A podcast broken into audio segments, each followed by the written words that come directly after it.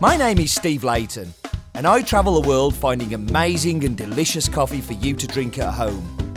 Some make coffee difficult to understand and complicated, but here it's my job to make it easy and fun and tell you what's in my mug.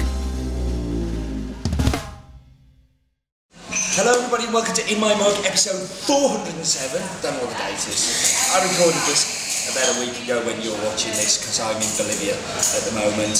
Um, welcome to my mug. Um, got a really interesting coffee this week for you, uh, as always. Duh. But we haven't got any news. We're skipping the news. Um, it's grown by a guy called Gilio. Um, Gilio is in his late 70s. Uh, lives in the town of Zarcero, has done for all of his life, which is in the Western Valley of Costa Rica, and um, he runs this farm. The farm is around his house. It's called Finca La Casa, which just means farm at home. And um, yeah, Gilio's been a coffee producer all his life. He's just had plants in his garden and has grown it and grown it. He does have another farm as well, but he's handed over the management of that because like, the guy's you know in his 70s he's allowed to do that and he, um, he produces amazing amazing coffee. Um, we should go and look at the fact.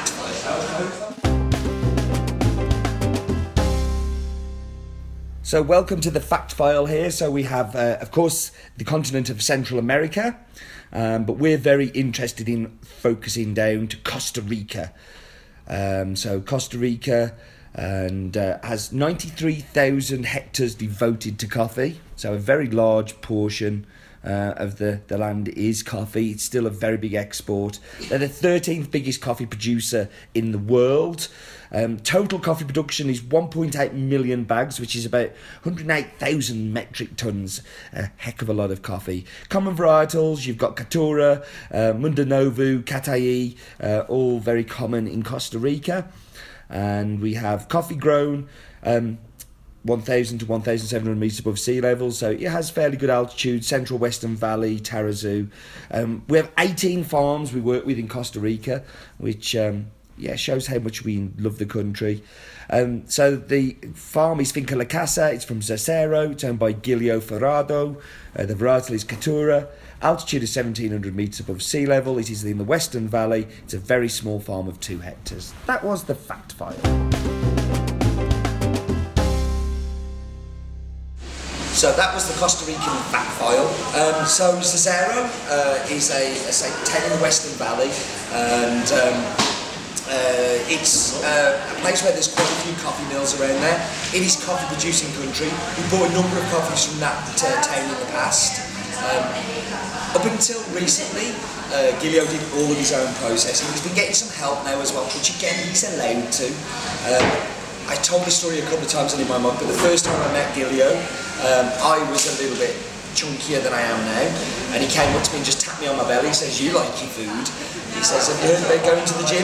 Which kind of prompted me to start going to the gym a little more. So thank you for that, uh, Gilio. You, uh, you actually did me a big favour there.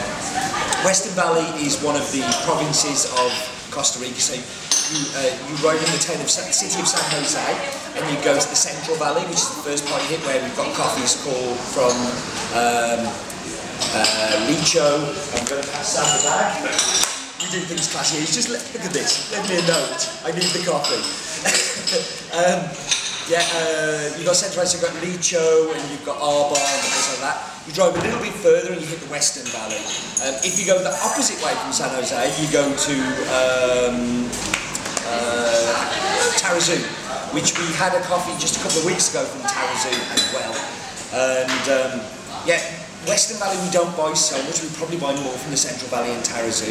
This has become a staple, I think this is like five years of buying uh, from Gilio. My other interesting fact about Gilio is he has a really, really old falling apart Jeep. Um, and when I was there, the engine that was in the Jeep was made in Stafford. It's a Perkins engine. Perkins uh, one of the local employers in Stafford. And so, what a small world. Um, anyway, we should go and look at uh, the map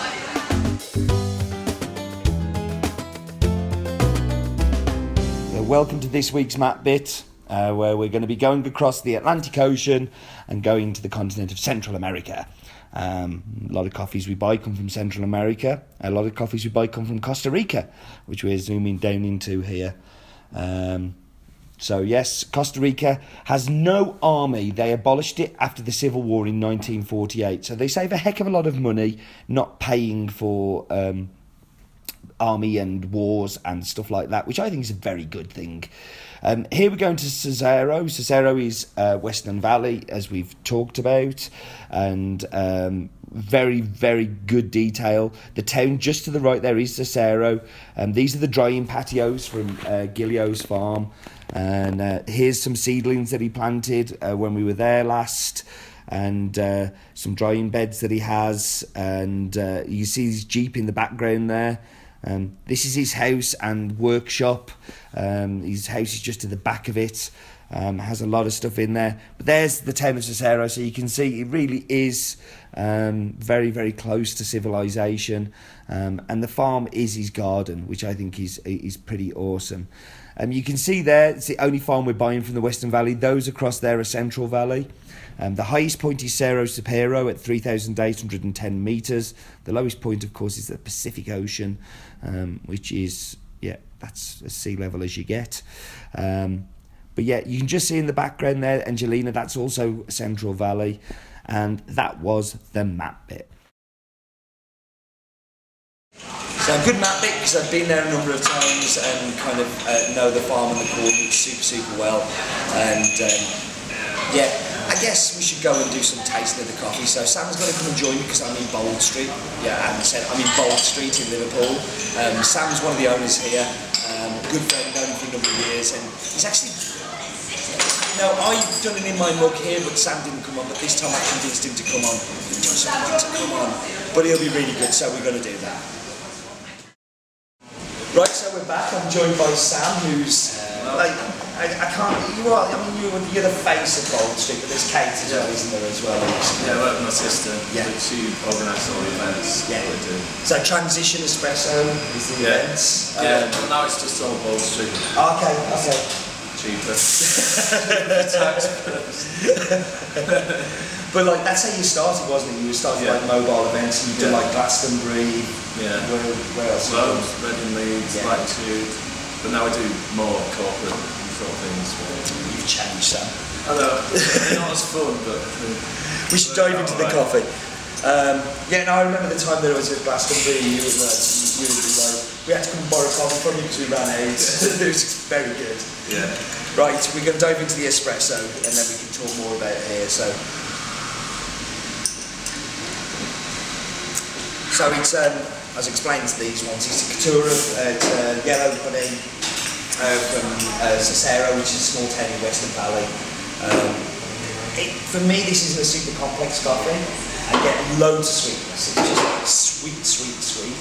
This espresso is better than the last one. Much better than the first one, because I was like much preferring the filter coffee before. This is this is really good. Beautiful floral edge to it as well. Um, Really round. Yeah. Sort of middle. no, this has got a really good bite to it. So, and, and that first shot we did, it wasn't quite so much, but this is like this much more balanced now. yeah. Um, you on the end, I'm getting a little bit of a spicy hint as well, which is like a little bit of like a pepper kind of hit, not in a kind of dirty way, because like it's not in a dirty way. um, but you do, you get that, you get a like little bit of that spiciness, which Yeah. I, I really like actually. It's Yeah. good. It's a good edge to it. So how long have you been here? Um, six and a half years now. Is it that long? Yeah, gone really I remember coming to the opening and doing the cupping, Yeah. and, and uh, I've done in my mug here. I can't remember if it's once or twice, and I've definitely done it once here before, Yeah. because I was over there. Yeah. Um, six and a half years. So I guess the name gives it away, but where are you? We're on Bold Street, which is the is sort of the best street of different kind of independent shops in Liverpool. Uh, and then you go into the more commercial area down in the centre. So it's a good place to be in. Uh, the last few years, loads of good businesses have opened. I was just going to say, like, six and a half years ago, this street wasn't Yeah. cool. Yeah. Like, you almost, like, did you know it was going to get cool? Or, like, did you make it cool? You can say, I made it cool. I think it was pretty much all down to us. Yeah, I think so too. Yeah, yeah, yeah. No, there, there was a few good shops, but it's sort of gone up and down over the years, but then now, yeah, it's- the last five years, it's four or five really good places over. I think the other thing, Liverpool's changed a lot as well in those six years. I mean, when I first came, you couldn't really get good food, and you couldn't really get good beer unless you knew where to go. So you had to go and hunt it down. Whereas I was just looking at your neighbours, and their menu looks amazing. You know, it's like, Yeah, we had a really good review in the, the Guardian from Jay It's that good, really good pals with them, so yeah, it's nice. and you get that feeling coming down the streets as well. It's like it is like everybody kind of like helps each other kind of thing. It really does seem like a community kind of feel to it, and that's just like. I mean, I've been here quite a few times. It's like the only, whenever I come to Liverpool, I have to come in here first, and then I can go and do my other stuff. Yeah, there's good, there's good, there's loads of good bars, but there's also a pub that people my age. Um, so we all go in there, they all come in here, and it's, it's just a good sort of community. It's, it's important to them. That's very cool. So you, um, I mean, we, we've worked together like since when it's, well, since transition started, kind of like, I remember coming down to the old roaster. Yeah, when it was time. Yeah, yeah. Um, but that was two, 2007. Yeah. Yeah, so like nine years. Um, so yeah, But so you use us in the, as the main hub, but you have a lot of guest coffees as well, which is cool. You've Yeah. got like, I don't know, Chef Farm, Holden, Workshop. um, Island Workshop. Those are the main ones. Um, But of course your favourite is the Has Bean. of We sell lots of the house. it's, uh, it's good, and it's been good to see you grow over the years as well. No, I mean that's the beauty of it. We've kind of grown up together. And I was so Sonali, who's um, she's like our wholesale fields person. Was like, we're going to do a cup in a little while. And I was saying to Sonali when she first started, it's like there's a couple of cakes you can't lose. And one of them is definitely Salmon Street because like it, I love coming here. For me, it's a great. It's kind of one of my favourite shops like in the world. It's definitely one of my favourite shops in the world. It's just it's it's cool without trying to be cool.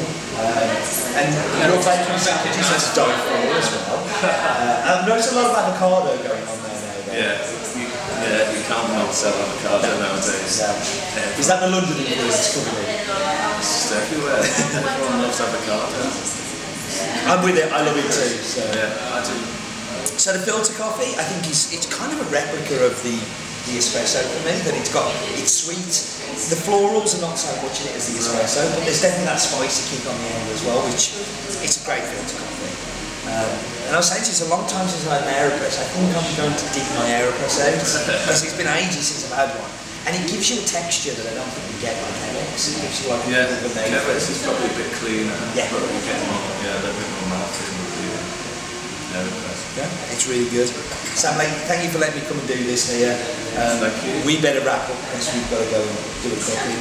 Um, you're going to hate this, but I have to do it. At the end of every one, I have to go, life is still too short for bad coffee. It is, honestly, it really is too short for it.